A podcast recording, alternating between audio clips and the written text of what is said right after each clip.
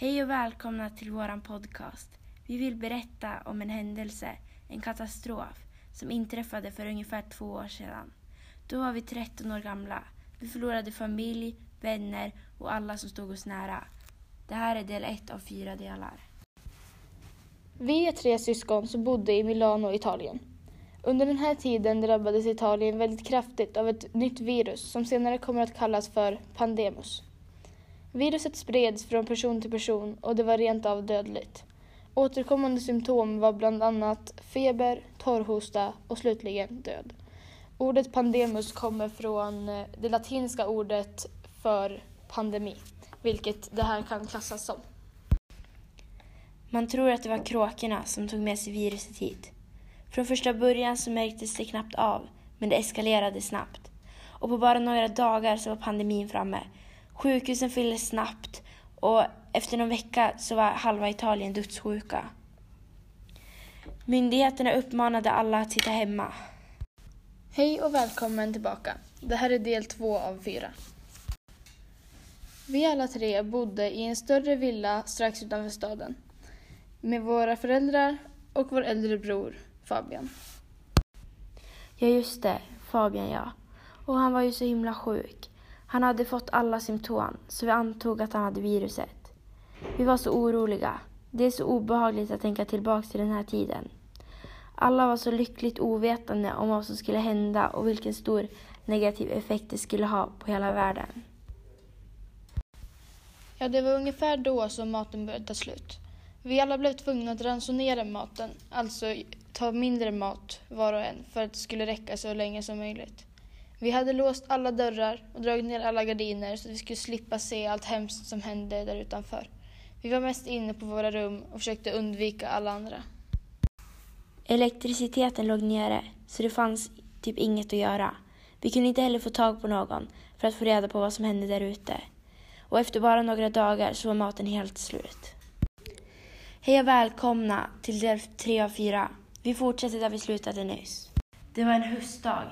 Det var iskallt och maten den var helt slut. Våra föräldrar hade bestämt sig för att ge sig av. Både för att skaffa mat och för att kolla om de kunde få tag på något botemedel.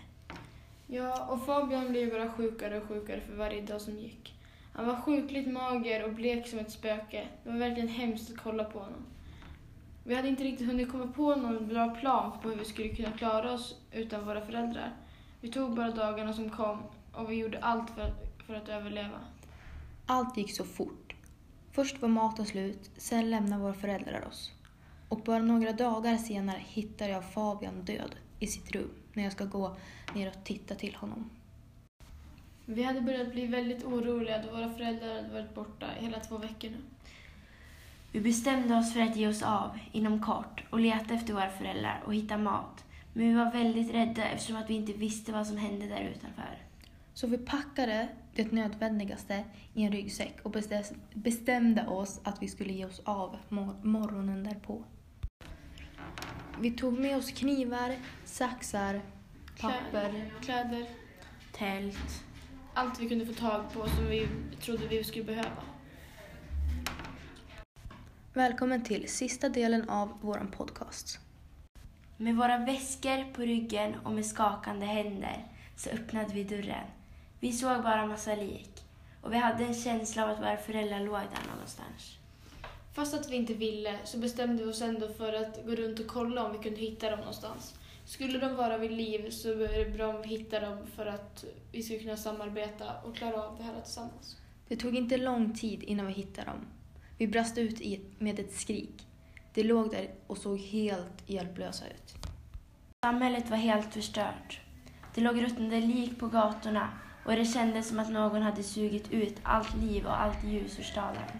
När vi gått runt i några timmar utan att vi hittat någon överlevande så hittar vi tre stycken cyklar och tar oss bort från staden. När vi kommit till en annan stad så hittar vi en till överlevande som hette Sebastian. Och han var ungefär lika gammal som oss. Ja, och han hade lite mat som vi fick ta. Vi fick eh, en frukt var och sedan fortsatte vi cykla bort från alla lik tills vi kom upp till grannlandet Frankrike. När vi väl var i Frankrike så, hit, så tog vi oss till närmsta café och eh, bad om lite mat för att vi inte ätit på flera dagar, eller flera månader. Vi förklarade hela situationen och vi fick en varsin macka. Och sen var vi äntligen fri.